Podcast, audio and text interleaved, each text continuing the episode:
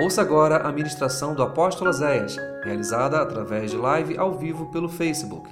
Uma palavra que irá edificar a sua vida.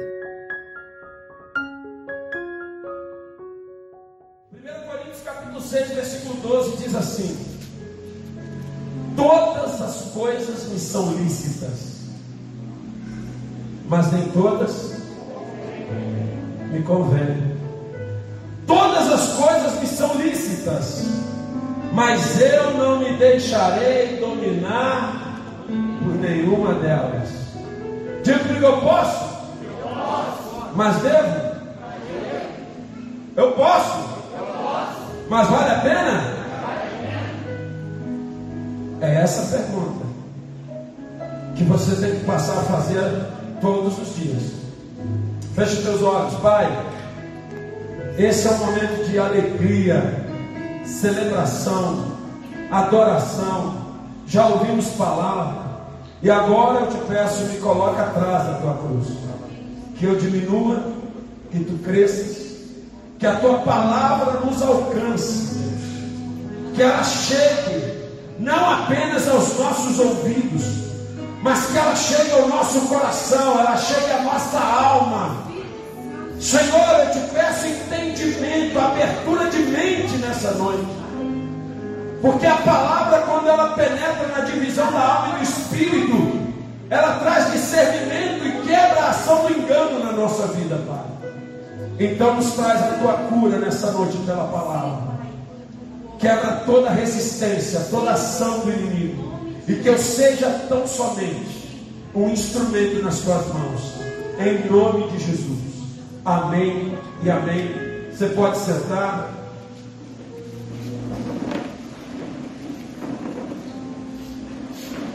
Tem uma frase muito bacana. Eu acho linda essa frase. Ninguém tem nada a ver com a minha vida. Ninguém paga as minhas contas já sou maior de idade e vacinado. E eu olho e falo, hum, mas que bonito isso. Ninguém tem nada a ver com a sua vida. Nem Deus. Ah, não, Deus. Então para, para, para, para, para. Você fala as coisas, você nem sabe o que você está falando.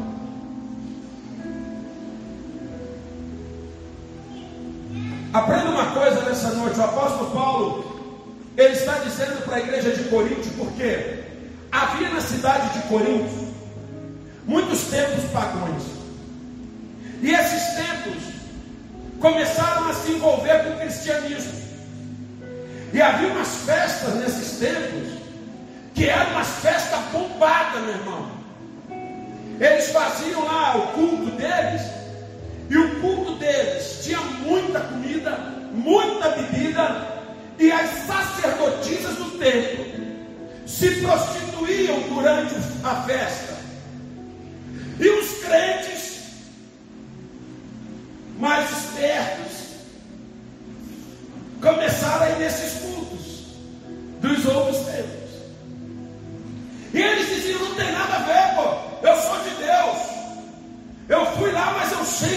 sou. Aprenda uma coisa. Você tem que escolher que caminho você vai andar. Esse negócio de botar um pé no baile, um pé no culto, um pé no pecado, um pé na igreja, um pé em Deus e um pé no inferno, você tem que escolher. Quando você chega na casa de louvor, você não recebe uma cartilha. Você não recebe um livrinho escrito, pode, não pode, pode, não pode, pode, não. Porque no dia que você aceita Jesus como Senhor da sua vida, você recebe dentro de você o Espírito Santo, e Ele passa a ser o Senhor dos teus passos. E é Ele que diz, pode, não pode. E Ele fala dentro de você. Não precisa um pastor ficar dizendo, pode, não pode, não. Tem Espírito. Eu lembro, presta atenção no que eu vou dizer aqui. A Bíblia não proíbe a tatuagem. aquele texto que tem lá não é uma base para proibir a tatuagem. E teve uma época que eu estava numa determinada igreja, eu tinha um amigo, muito amigo, e os nossos filhos têm mais ou menos a mesma idade. E eu não era pastor, não era nada, eu era só membro da igreja. Um dia ele falou assim: Vou fazer uma tatuagem da minha filha. Vamos!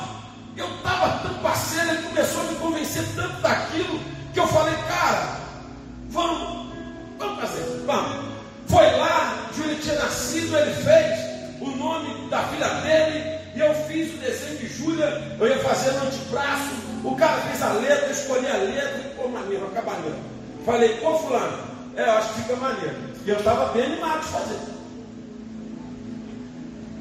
E eu lembro que o pastor Valmir falou para mim assim: Você vai fazer? Eu falei, pô, pensando em fazer. Você, presta atenção. Você tem um dono. Você é um homem de Deus. Pergunta ao teu dono se ele quer que você faça isso.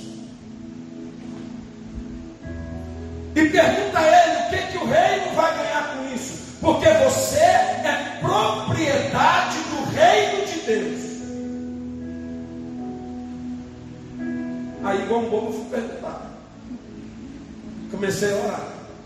Moral da história até hoje, a tatuagem saiu, o Júlio vai fazer 19 anos e a tatuagem saiu. Não sai mais. Por que você está dizendo isso, apóstolo? A pergunta que tem que estar no nosso coração todos os dias é: eu posso? Eu posso. Você pode sair daqui e tomar uma cerveja? Pode. Você pode sair daqui e tomar um conhaque, uma cachaça? Pode. Você pode sair daqui e assistir um filme pornô? Pode. Você pode sair daqui e fazer uma tatuagem na cabeça? Pode. Você pode tudo. A pergunta é: convém? Isso vai valer a pena. O reino de Deus ganha com isso. Porque para de pensar em você e comece a pensar que tem um Deus cuidando de você, que se interessa em você e Ele tem que ser glorificado através da sua vida. Eu preciso começar a vigiar o que eu penso. Eu preciso começar a vigiar o que eu faço. Isso não é uma tarefa fácil, irmãos. Eu vejo muitas pessoas hoje que não conseguem fazer essa pergunta. E elas só lembram disso. Ninguém tem nada a ver com a minha vida. Estou comprando com o meu dinheiro. Estou pagando. Tá, eu entendo. Perfeito. Mas convém. A primeira coisa que eu quero ministrar nessa noite. Você pode ter sentimentos de raiva você pode guardar ressentimento. Você pode parar de falar com uma pessoa. Você pode não querer olhar para a cara de uma pessoa. Você pode? Pode. Eu posso, posso? Pode. Olha que igreja bacana é a nossa. Pode. Mas deve. Gênesis 4, do 5 ao 7 diz assim: ao passo de que Caim de sua oferta não se agradou, irou-se, pois sobre a maneira caiu e descaiu-lhe o semblante. E então lhe disse o Senhor: Caim, por que tu anda irado? Porque o teu semblante descaiu. Se procederes bem, não é certo que serás aceito. Se todavia procederes mal, eis que o pecado já aporta. O teu desejo será contra ti, mas cabe a você o quê? Dominado. Sabe o que a palavra de Deus diz? No livro de Provérbios, que aquele que guarda ressentimento tem coração ímpio. E a Bíblia diz que mesmo quando esse sentimento os aprisionam, eles não conseguem clamar por socorro. Você pode guardar ressentimento, você pode guardar mágoa, você pode guardar raiva, mas quem está morrendo é você. Quem está perdendo a graça de Deus é você. Quem está perdendo um monte de milagres é você. Porque presta atenção: o ressentimento, a mágoa, o pecado, ele retém bênçãos. trouxe uma ministração uma vez dizendo que o pecado rouba privilégios. O pecado te tira do lugar que a graça te colocou. Tem gente que acha que eu não falo do Senhor. Mas vê que a gente se muito aqui, quando a gente fala, você justiça. Não fala do Senhor mesmo.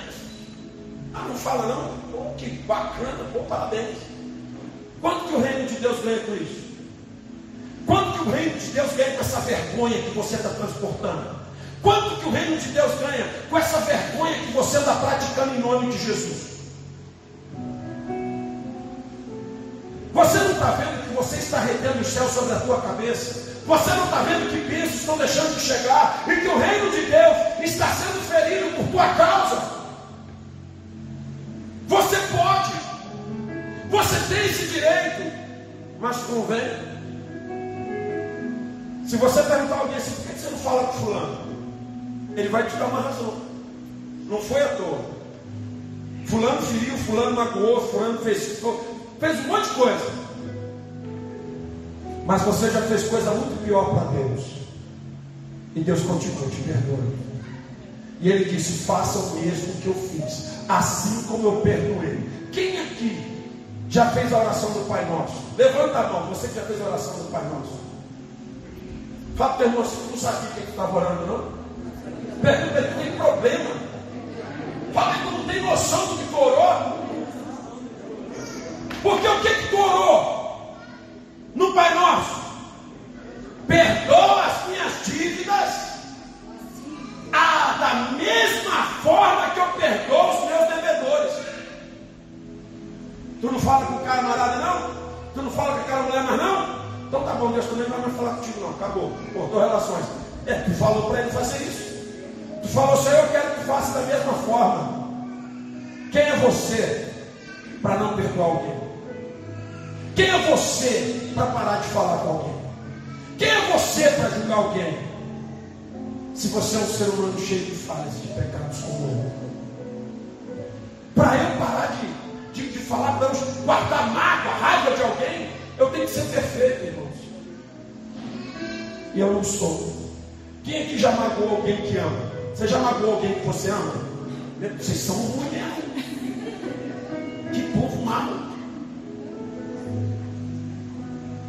Quantas vezes a gente magoa quem a gente ama? Que dirá quem não convive com a gente? É por isso, irmãos, que Deus diz: perdoa, perdoa, perdoa. Pode guardar ressentimento? Pode, mas não convém. Diga comigo, eu posso fazer do meu coração um depósito de lixo, mas não convém. Irmãos, essa semana eu desci com o Júlio no carro e o caminhão de lixo desceu na nossa frente. Olha que trajeto desgramado. Rapaz, ele já tinha passado, ele já tinha ido embora. Mas ele foi tornando aquele churume, aquele líquido pela rua. Mas o fedor estava terrível. E aí eu gosto muito daquela historinha do caminhão de lixo. Que o taxista pegou o cara no aeroporto e quando ele saiu, o veio o cara e deu uma fechada nele e ele, tava, ele jogou pro canto e o cara encostou do lado, aparelhou, desceu o vidro, falou um monte de besteira, xingou e falou besteira e o cara estava quieto. O motorista do táxi está quieto. E o cara ah, ah, foi embora. E o passageiro olhando aquilo já estava nervoso, falou assim, moço, pelo amor de Deus, o senhor não vai fazer nada. O senhor estava certo, o cara estava errado, o cara falou um monte para o senhor, e o senhor ficou quieto. Ele falou, meu filho, deixa eu te explicar uma coisa. Aquele moço estava naquele carro, ele é um caminhão de lixo. O cara, não, como assim? Em algum momento ele estava limpo, ele estava tranquilo. Mas alguém fez uma ferida nele, fizeram outro, fizeram outro, e ele foi acumulando.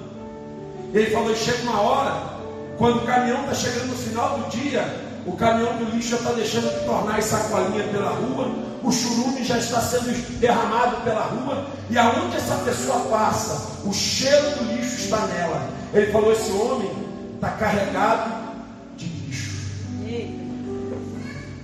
Tem um monte de gente carregado de lixo. Basta a esposa falar uma coisa que ele grita. Basta a criança fazer uma coisa que a mãe grita e berra e está dizendo, eu não falo mais, eu não falo eu tenho máquina de fulano de Presta atenção, meu querido, minha querida. Você está destruindo o teu relacionamento com Deus. Pastor, mas Deus não entende? Não, não entende. Porque todo dia você peca. E se você se arrepende, Ele te perdoa. Você pode fazer do teu coração uma lixeira? Pode. Mas não convém. Segunda coisa, você pode deixar um desejo ou um sentimento destrutivo te dominar. Mas convém Olha só, você pode escolher suas amizades, você pode escolher teus amigos, você pode escolher teu namorado, tua namorada, você pode escolher até teu marido e a tua esposa que Deus deixa. Porém, Juízes capítulo 14, do versículo 1 ao versículo 3, diz assim: Desceu Sansão a Tímina, e vendo em Tímina uma das filhas dos filisteus, subiu e declarou ao seu pai e à sua mãe: Eu vi uma mulher indigna das filhas dos filisteus. Tomai-ma, pois, por esposa. A sua mãe e seu pai disseram: Não há porventura mulher entre as filhas dos teus irmãos e entre todo o meu povo, para que vás tomar esposa dos filisteus, daqueles incircuncisos? Disse Sansão a seu pai: Toma-me esta porque eu só gosto dela. Você está no relacionamento, 500 pessoas já falaram: sai fora, sai fora disso, sai fora dessa amizade, sai fora desse cara, sai fora dessa mulher, sai fora desse relacionamento. Eu amo, eu amo, é, é o que eu quero, é o que eu amo. A Bíblia está aqui para ser exemplo. Você tem o direito de escolher quem você quiser. A pergunta é como vem. O Cláudio Duarte conta uma historinha que eu acho top. Ele disse que chegou uma menina para ele e falou: Pastor, eu tenho um namorado, ele é maravilhoso, ele é bacana, ele me ama, ele faz tudo para mim. E encheu o cabelo elogio assim: Eu estou querendo casar com ele. O pastor Cláudio já estava pensando e falava: Está perdendo tempo, casa logo. Só tem um problema. Aí diz: Qual? Ele bate na mãe. Aí ele falou assim: É? Não, meu filho, então casa com ele rápido. É, pastor, é casa. Para ele parar de bater na mãe dele, passar batendo em você. Tadinho da velha, está cansado de apanhar. Existem pessoas, presta atenção no que eu vou te dizer. Dá sinais, digo que dá sinais. Digo que os relacionamentos dão sinais. Só que às vezes irmão diz que não vê. Já grita no namoro, já berra no noivado, já desonra na hora da amizade. E você depois não vai ter, presta atenção. Caráter é caráter. Personalidade é personalidade. Tem gente se envolvendo em relacionamentos destrutivos. E aí fica pedindo a Deus para abençoar. Deus não vai abençoar. Porque Ele está te dando direito de escolha. Você está pagando para ver. Tem coisas, irmãos, que a gente está vendo o que, que é, mas a gente quer se enganar. A mãe de Sansão, o pai de Sansão fala para ele, meu filho, não tem aqui no nosso. Não. Eu amo é esta. Eu gosto é de Dadá. Era da minha mãe chama Dadá. Deve ser. Porque dia que ele estava trouxa, me chamando Dadá. Eu, eu gosto de Dadá. Eu amo é Dadá. Dadá que é mulher. E o pai e a mãe, meu filho, mas não, poxa, pensa, não, eu amo Dadá. Você não meu amor. Diga o teu irmão assim: sabe o que é pior? Deus ainda era com ele. As pessoas cometem um erro muito grande. Deus é comigo, então eu posso fazer o que eu quiser. Sansão vai, se arrebenta uma vez, se arrebenta a segunda, Dalila trai a primeira, Dalila trai a segunda, Dalila. E Deus ainda era com ele. Até que ele se desgaste. Existem pessoas hoje que estão em amizades destrutivas. Se você tem um amigo que te leva para o baile, você tem um amigo que te leva para a zoeira, você tem um amigo que está acabando com a tua família, sai fora disso. Você é um casado tem amigo que detesta casamento, sai fora disso. Sabe por quê, irmãos? Porque a Bíblia diz que as más conversações corrompem. Não, pastor, eu sei quem é o seu irmão. Davi também sabia, Sansão também sabia, todo mundo sabia. Até afundar. Eu posso. A pergunta dessa noite que eu estou ensinando é muito simples. E você não tem que fazer para você, você tem que fazer para Deus. Deus, eu posso esse namoro, mas convém. Deus, eu posso essa amizade, mas convém. Deus, eu posso andar com essa pessoa, mas será que isso vai ser bom para a minha vida, Deus? Será que custa nisso? Ministrei há poucos dias aqui. Josafá, por causa de andar com Acabe, quase morreu, passou necessidade e fome, quase viu o exército destruído. Cuidado com as alianças que você faz. Cuidado com as pessoas que você anda. Cuidado com quem você pega conselho. Porque pessoas nos influenciam. E muitas delas nos influenciam por mal. Terceiro, você pode deixar o desânimo chegar. Pode deixar ele ficar. Mas convém. Eu ouço as pessoas dizendo assim, pastor, estou muito desanimado. E o que você espera que Deus faça? Ah, pastor, que Deus me dê ânimo. Eu lamento te formar, mas o ânimo tem que começar a nascer dentro de você. Porque Jesus escrevendo, falando para os discípulos, ele disse assim: No mundo vocês terão aflições, mas tende bom ânimo. Mantenham-se animados. Mantenham-se com esperança. Às vezes, irmãos, começa com cansaço. Cansaço físico, muito trabalho, muito serviço, muita ocupação. Depois passa por alguns problemas e aí já vem uma o cansaço misturado com um, uma coisa ruim dentro da gente. E daí a pouco você começa a ficar meio desanimado. Você não está mais muito afim de sair. Você não está mais muito afim de ir culto. Você não está mais muito afim de ver gente. Você não está muito afim de ir em festa. Você não está mais afim de um monte de coisa. Você começa a deixar. Presta atenção no que, que a palavra de Deus diz. No livro de 1 Reis 19, do 3 ao 4. 1 Reis 19, do 3 ao 4 diz assim: Temendo, pois, Elias, levantou-se para salvar sua vida, se foi, e chegou a Berseba, que pertence a Judá. E ali deixou o seu moço, versículo 4. Ele mesmo, porém, se foi ao deserto. Quem que levou ele para o deserto? Quem que levou ele para o deserto, ele? Mesmo. Porque tem um outro texto que Deus manda ele para o deserto. Deus manda.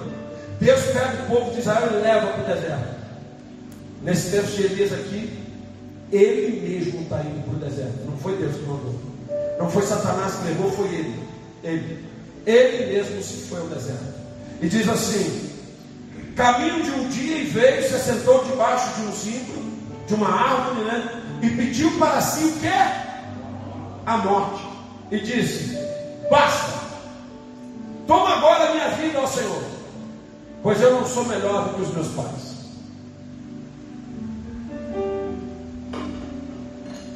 Você acha que o problema de Elias foi só a ameaça de Isabel? De Isabel, de Jezabel? Porque a gente ministra assim, não, Jezabel ameaçou Elias e Elias foi e quis morrer. Ah, meu irmão, para, para com isso. O cara tinha acabado de matar 450 homens só com oração. Ele orou com o fogo do céu, morreu 450 homens. O cara era, era cheio de unção. Estudando um pouco mais Elias, algo me diz que Elias já vinha desanimando. Ele já vinha se sentindo cansado, esgotado. E a situação de Jezabel foi a gota d'água. Tanto que quando Deus vai falar com ele, ele não disse assim: Eu estou aqui por causa de Jezabel. Ele falou isso para Deus. Quando Deus fala, por que tu está dentro da caverna? Ele poderia dizer, Deus, eu estou na caverna porque Jezabel quer me matar. Não, ele disse, eu estou o quê? Só. Não há ninguém que seja fiel. Aquele homem já vinha sentindo solidão, abandono, falta de companheiros, de amigos há muito tempo. E ele vai reclamar com Deus exatamente isso. Só ficou eu fiel. Deus fala: ainda tem sete mil joelhos que não se dobraram a Baal. Pode parar com essa choradeira aí, que tu não é a última ambulância de pacote, não, meu amigo. Ainda tem uma vaca de pacote de biscoito. Oh, ainda tem muito fiel. Presta atenção no que eu quero te ensinar nessa noite. O desânimo vai vir sobre todos nós. Pode ser o pastor, o apóstolo, o irmão simples, o cara que se converteu ontem. O desânimo vai vir sobre todo mundo. E você tem que lutar contra ele. Porque se ele ficar, ele te destrói. Você vai ver esse profeta, um homem de Deus, pedindo a morte. Sabe por quê? O desânimo foi tão grande. Você quer saber quando que você descobre que você está desanimado? Quando as coisas param de fazer sentido. Quando você acha que não vale mais a pena. Ah, para que ficar em tudo? Ah, para que orar? Para que dar? Para que não adianta, não dá certo né? Você já desanimou. Ah, a gente luta, não dá em nada. A gente tenta, dá tudo errado. Eu tento fazer direito, mas dá... Sabe o que é isso? Desânimo. Você pode ficar com ele, mas te convém. O desânimo gera morte espiritual, gera morte emocional. O desânimo destrói o ser humano. Eu nunca vi alguém desanimado fazer nada que preste. O desanimado perde a criatividade. O desanimado perde a força. O desanimado perde a alegria. O desanimado é incapaz de sonhar. Porque o desânimo já estabeleceu. E geralmente o nosso desânimo, irmãos, ele está baseado em um monte de evidências. Situações que nos mostram que está dando errado e que não adianta sonhar, não adianta querer, não adianta lutar. E você começa a se dobrar diante disso. Você pode ficar desanimado. Você pode chegar e falar assim, pastor, estou desanimado, estou desanimado. Tá, irmão. O que você quer que eu faça? Ora por mim, claro que eu oro. Mas para sair desse poço, você vai ter que querer. Você vai ter que começar a repreender esse desânimo. Você vai ter que começar a levantar da cama quando você não quer. Você vai ter que começar a se esforçar. Você, irmãos, esse tempo que eu estou na academia tem dia que é troço terrível demais. Que o cara amanhece todo dia e fala assim, ai, que vontade para academia, que vontade de, eu estou doido para malhar, nossa. Não, tem dia que tu amanhece assim, virado. Agora tem dia, irmão. Misericórdia. Aí tu dá uma desculpa, procura desculpa. O que, é que eu estou sentindo hoje que eu não posso ir? Entendeu? Eu tenho, aí você vai, eu tenho um compromisso hoje que eu não posso ir. Mas aí você lembra que você está boicotando o processo. O desânimo faz você boicotar o teu processo. O desânimo faz você paralisar aquilo que você estava conquistando. Não permita o desânimo ficar na sua vida. Lute contra ele. Ainda tem muita coisa, presta atenção. Elias era um homem de Deus, tinha carreira profética poderosa. Mas o medo alimentou o desânimo. E você acha que isso aconteceu assim do nada? Não, já tinha um fundamento. Só que Eliseu já pensou, Elias pensou o seguinte: não há nada mais para fazer, chega, eu já quero morrer. E aí Deus fala para ele: pode parar. Tu ainda vai ungir dois reis, tu ainda vai ungir profeta no teu lugar.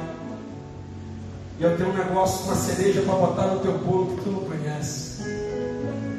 Depois que aquele homem desce do monte e volta a sua batalha, foi um dos poucos seres humanos que não experimentou a morte. Deus o arrebatou em vida. Presta atenção, irmãos. Sabe por que, que o desânimo vem? Porque o inimigo sabe que Deus tem planos para você. Sabe por que, o desânimo vem? Porque o inimigo sabe que Deus tem projetos para você. Sabe por que, o desânimo vem? Porque o prazer do inimigo é ver você desanimado dentro de uma casa paralisado. Porque ele sabe que você é animado, você é um risco para o inferno. Quando um filho de Deus acorda animado, o inferno balança todo. Acordou nossa, acordou ela aí, ó. E está animada hoje, olha. Acordou ele hoje, hoje ele está animado. Irmãos, gente desanimado só se esconde. Não deixe o desânimo ocupar a tua mente. Quatro, você pode ter medo. Quem é que já teve medo? Quem é que tem medo? Não. Seu João Aranha, escorpião, nossa, dá medo mesmo. Mata todo, todo. Mata tudo. Aí os biólogos falam assim, faz isso não. Tem esse primeiro ti. Essa aranha não é perigosa. Para mim, todas elas são mortais. Mas meu maior medo é virar uma aranha. Então, isso. Vamos. Todos nós temos medo de alguma coisa. E o medo é um instinto de preservação. Eu tenho medo de tomar choque, porque isso vai me fazer mal. Eu tenho medo de altura, porque eu creio que eu posso cair e me machucar. O medo é preservação. Só que o medo tem que estar debaixo do teu domínio. E nunca você debaixo do domínio dele. Porque se você deixar o medo tomar conta, você vai ficar paralisado. Eu posso ter medo? Pode, mas convém? Não. Porque em Números 13, no 32 e 33, diz que os homens de Israel, os dez espias que eram príncipes, abriram mão da promessa, porque tiveram medo dos gigantes. Você já reparou como que eu falo sempre sobre esse texto? É porque para mim esse texto é um texto emblemático de como o medo faz você perder promessas. Eu acho legal quando eu vejo esses caras vir ministrar aqui, né? Fabinho está vendo ele suando. Falei, nossa, irmão deve estar na batalha, só escorre com beleza. As pernas ficam esquisitas, né, irmão? Tem que vencer isso mesmo. A gente não fala lá na palavra, eu posso todas as coisas daquele que me fortalece. Nós temos que vencer os nossos medos. Nós temos que romper com os nossos limites. Porque nós temos a autoridade do Espírito de Deus. Nós temos a unção apostólica que nos leva a andar em lugares que outros não andaram. E Deus quer levar você a viver coisas que você ainda não viveu, irmãos. Só que o medo vai sempre tentar te paralisar. Eu lembro quando Marquinhos foi abrir a oficina. O medo estava lá. Mas vai ter aluguel e, e, tem que comprar ferramenta. E, e meu pastor vai ser sempre, meu. É natural, gente. Tudo que é maior do que você dá medo. Tudo que é desconhecido dá medo. Tudo que é grande dá medo, mas tudo que você conquistar, tudo que você vai ganhar nessa vida, vai ser uma vitória sobre os medos que tentaram te paralisar. Porque todas as vezes que o medo te impede de agir, você deixa de viver milagres, você deixa de viver projetos de Deus. Tem que vencer o medo pela fé, tem que ousar. E tudo que vem, quando Deus nos traz promessas, essas coisas assim, irmãos, Vem o medo. O medo de tentar. E se não der certo? E se, meu Deus, se, presta atenção, irmão. Se Deus fizer assim para você, ó, cai para dentro. Tudo que é grande nasceu pequeno. Você presta atenção. Esse homem de 1,90m foi gerado na barriga de uma mulher de 1,49m. Porque eu nasci pequeno, graças a Deus. Às vezes você fala, pô, mas eu. Aí, pastor, é o seguinte, porque eu tenho medo de, de dar errado, irmãos. Se der errado, a gente faz tudo de novo. Essa semana eu estava ouvindo aquele cara da água, eu gosto muito dele. Daquele, esqueci o nome. Aquele que vende água em Copacabana e hoje é tá milionário. Ele falou para o cara assim, ele falou, sabe por que, que eu não tenho medo? Ela falou, por quê? Ele falou, porque se tudo der errado e eu quebrar de novo, eu já sei o caminho. Eu compro outra caixa d'água, eu encho de, de, eu compro outra caixa de fogo, eu encho de água, volto para Copacabana e faço todo o caminho de volta. Ele falou, só posso perder a vida. Às vezes nós ficamos, ah, mas eu tenho medo, não presta atenção. O medo tem que estar debaixo do teu domínio e não você debaixo do domínio dele. Você pode sentir medo, pode, mas não convém, sabe por quê? O medo vai te impedir de viver os projetos de Deus na tua vida. O medo diz: você não pode, você não é capaz, e isso vai dar errado.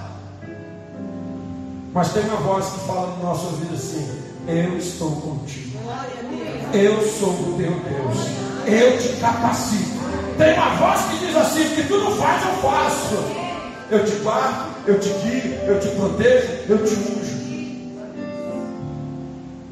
Quinto, você pode sentir tristeza. Quem aqui já ficou triste? Levanta a mãozinha. Eu também. Muitas vezes. Diga comigo, eu posso sentir tristeza, mas não posso deixar a tristeza ficar. O maior erro que nós cometemos é achar que nós temos o domínio sobre a tristeza. Não tem. Mas sou crente, certo de Deus? Não tem. A tristeza ela chega, faz o papel dela, porque ela tem que fazer, que somos seres humanos, mas tem que já ela entra pela porta da sala, e vai empurrando ela a porta da cozinha, vai, vai embora, vai embora, vai embora. Tchau, adeus, some.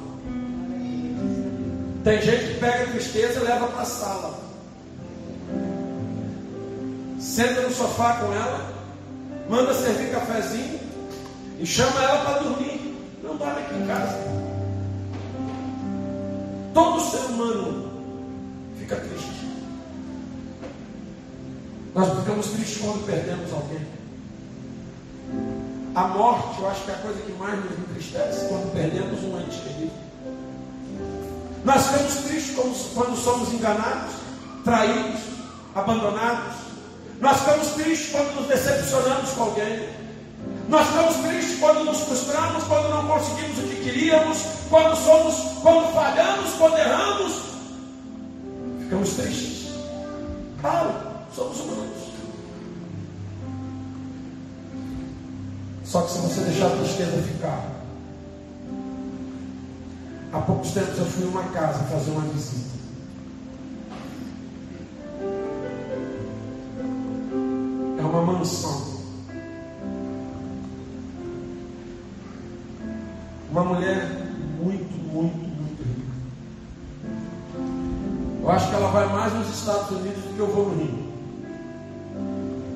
Empresas lá, empresas aqui.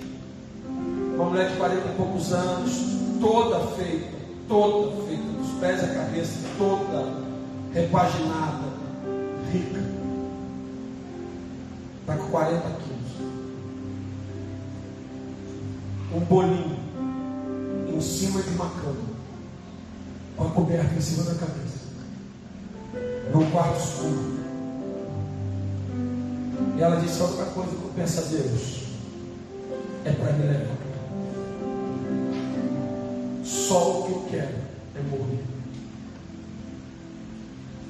Tem filho, tem marido, tem carros, tem casas, apartamentos, empresas.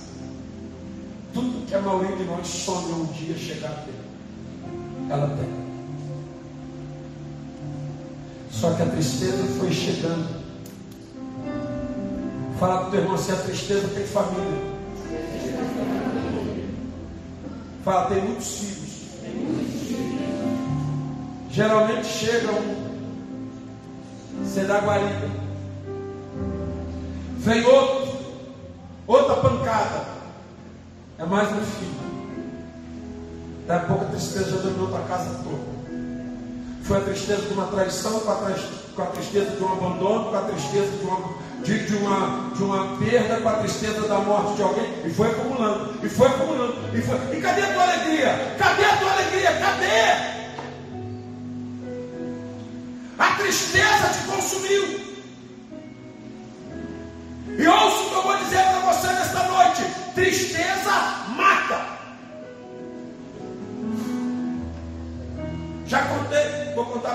nessa palavra. Minha mãe foi enterrada numa quinta-feira.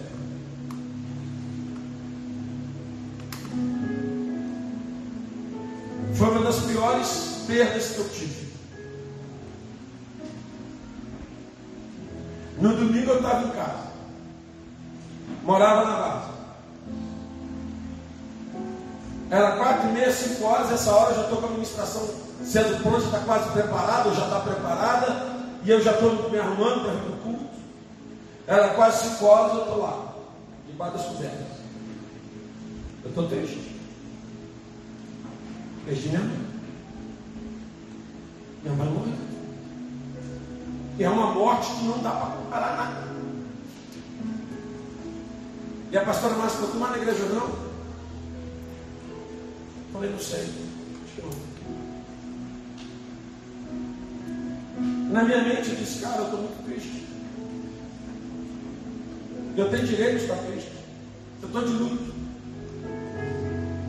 Não é isso? Estou de luto. Eu tenho direito de estar de luto. Aí vem a pergunta de Paulo. Tu pode, mas convém? A pergunta para tua casa hoje. Eu posso.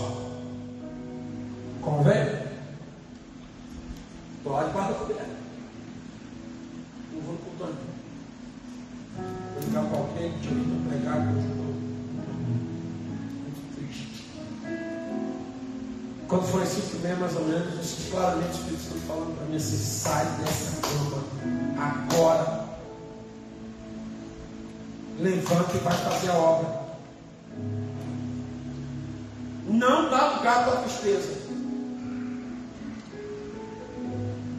Já era quase seis horas, Márcio, vamos para a igreja. Ah, vai, vamos. Porque de roupa, juntei os carros, pula dentro do carro, vai para a igreja. Naquele dia, cinco vidas se converteram ao Senhor Jesus.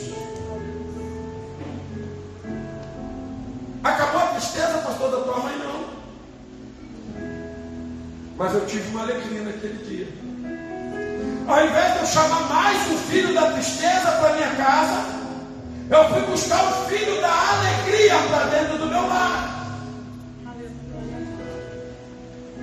Porque presta atenção, se você deixar, a tristeza ela vai te consumir. E você começa a rir menos, a se alegrar menos, a festejar menos. E aí sabe o que vai nascer em você? Fala o teu irmão raiz de amargura. Ele aí que está lascado.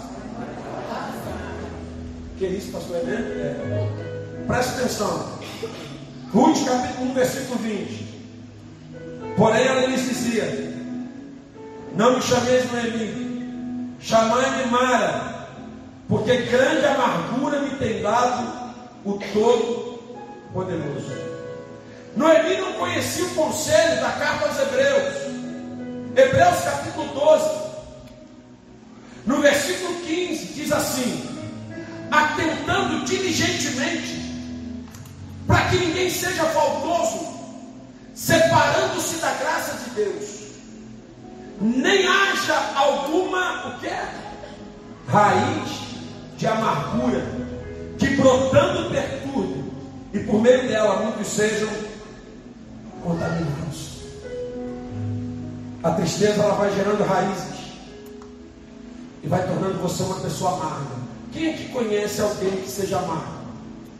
Você conhece alguém que seja amargo? Aquela pessoa que, tudo ela é negativa, tudo ela tem para o lado ruim, não, isso dar errado, eu não acredito, não, tudo ela tem uma palavra contrária. Sabe por quê? A tristeza chegou, ficou, se instalou, gerou raízes e virou amargura. Noemi, que tinha um nome tão lindo, vira e diz: Não me chame mais de Noemi, me chame de Mara, porque a minha vida se tornou em amargura. Não foi Deus que fez isso com ela, foi uma escolha. Você pode sentir tristeza? Pode, mas convém guardá-la? Não. Aprenda uma coisa que eu quero dizer nessa noite para você. Deus te deu domínio sobre todas as coisas até sobre as tuas emoções. Porque existia uma musiquinha antigamente que eu ficava bravo com ela, que a gente programa na rádio, o pessoal pedia muito. Calcei sapato de fogo. Não posso me controlar. Eu ficava por conta com aquilo, eu dizia, peraí, se não tem controle, não tem domínio próprio. Se não tem domínio próprio, não tem Espírito Santo. Se não tem Espírito Santo, não é de Deus. Não pode. O que, que acha isso? Domínio próprio é fruto do Espírito. Deus nos deu governo sobre as nossas emoções, irmãos. Deus nos deu governo sobre todas as coisas. Lá em Gênesis ele diz para Adão: governe sobre todas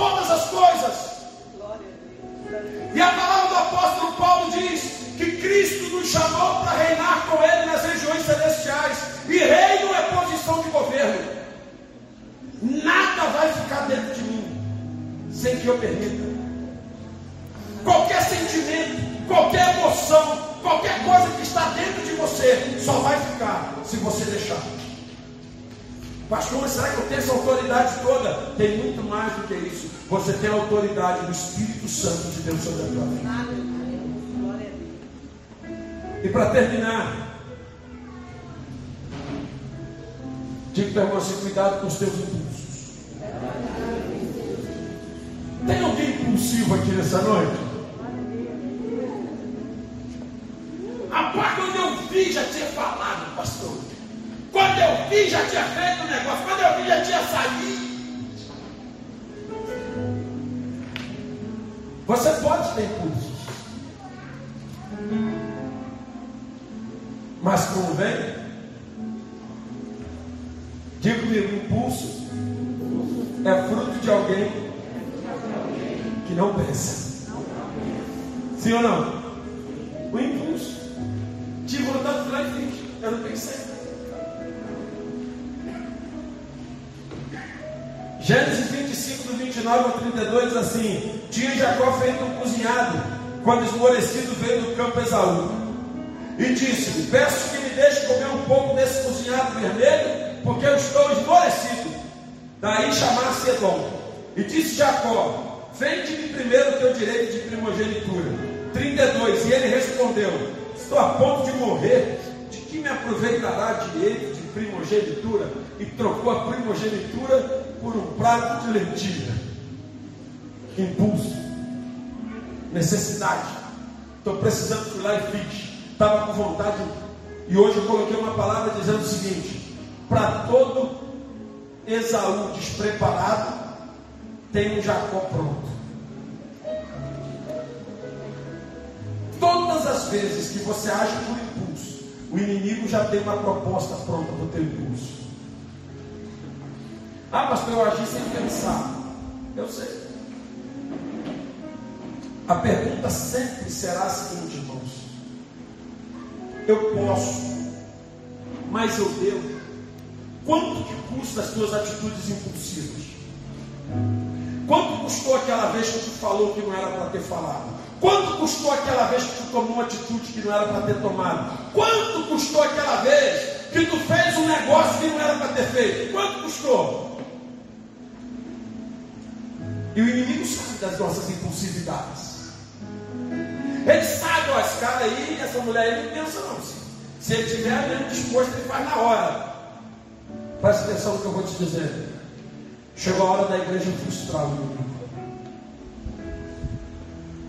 Quando Paulo está falando, posso todas as coisas, mas eu não me deixarei dominar por nenhuma delas, ele está dizendo o seguinte: eu tenho um Deus que me dá domínio sobre minhas emoções e sobre os meus sentimentos. O Espírito Santo me dá domínio próprio. Erga tua mão e diga: Eu creio que através do Espírito Santo eu terei domínio próprio. E eu posso dominar emoções, sentimentos e pensamentos em Cristo Jesus. Me dá, Deus, o teu domínio próprio. Você crê nisso? Amém. Toma a pausa, Senhor Jesus. Coloque-se de pé. Ninguém tem nada a ver com a minha vida, apóstolo. Tem sim. Porque toda ação gera reação. Todo pensamento acaba gerando atitudes. E toda atitude gera consequência. Essa questão de que eu posso tudo e ninguém tem nada a ver com isso tem gerado famílias destruídas, pessoas destruídas, pessoas derrubadas. Mas Deus está preparando o seu povo para um tempo de honra, para um tempo de glória, para um tempo de rompimento. Aleluia. Eu não sei hoje o que, que anda te aprisionando. Uma mágoa, um ressentimento, uma tristeza, um desânimo. O que está dominando você hoje? O que, que hoje está no domínio das suas emoções? Você é aquela pessoa que Deus queria que você estivesse sendo. Você está no lugar que Deus colocou para estar. Não, pastor. Então por que, que você não está? Porque tem algo dominando você. E esse algo não é o Espírito. Porque tudo que é do Espírito te leva para o centro da vontade de Deus. Não adianta você estar certo. Não adianta você achar que está com razão. Se você está fora do lugar que Deus te colocou para estar, é melhor ser feliz do que ter. E não há como ser feliz estando fora da presença de Deus. O centro da vontade de Deus me faz ficar livre, me faz governar, nos faz dominar sobre tudo aquilo que vem contra nossas vidas. Eu posso todas as coisas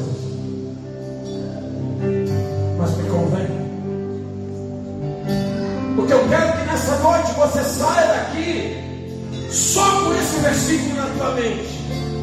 Amanhã, quando você for falar uma coisa, amanhã, quando você for fazer um negócio, amanhã, quando você for responder a uma pessoa, amanhã, quando você não quiser sair da cama, amanhã, quando você estiver desanimado, eu quero que você pense: eu posso, mas convém. Convém eu ficar assim.